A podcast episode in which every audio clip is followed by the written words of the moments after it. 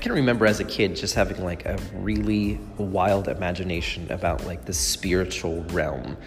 Uh, good things and bad things, or yeah, and I can just imagine, you know, often uh, the good things, the angels that were around, the the the awesome joy, you know, that is in worship or in a baptism or some, when someone gets saved, you know, like I, I, I almost can picture it. Like, of course, I, I'm like an, you know, got like a creative mind, so it was easy to kind of think about paintings and stuff like that and kind of construct some things. But, um, you know, I often think about the dark stuff.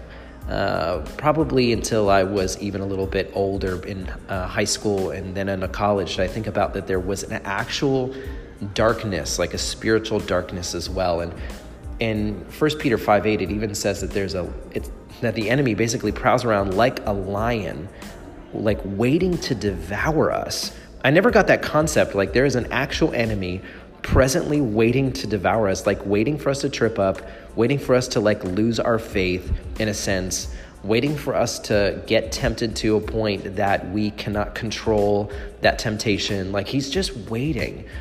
And it's important to actually know that because even when it goes on to talk about in Ephesians where it talks about the full armor of God, why would you need to put on an armor of God, an armor? Why would you need to like be equipped with the word if you didn't realize that there was actually a darkness you were up against? Now, of course, the cool part is is of course Jesus and the power of his name alone is great enough to literally make the darkness run and scatter and the demons have to flee in that name so you obviously you have all the power and you're they're totally outmatched but we still have to know it's present you still have to know you're stepping into a war even though the war is won you still have a part to play in it so just saying hey think about that what if have you thought about like why do i need to equip myself and is there something against me that is in the spiritual realm that i can't even see and I'd, I'd, I'd actually wager that most of us actually sense there is something against us.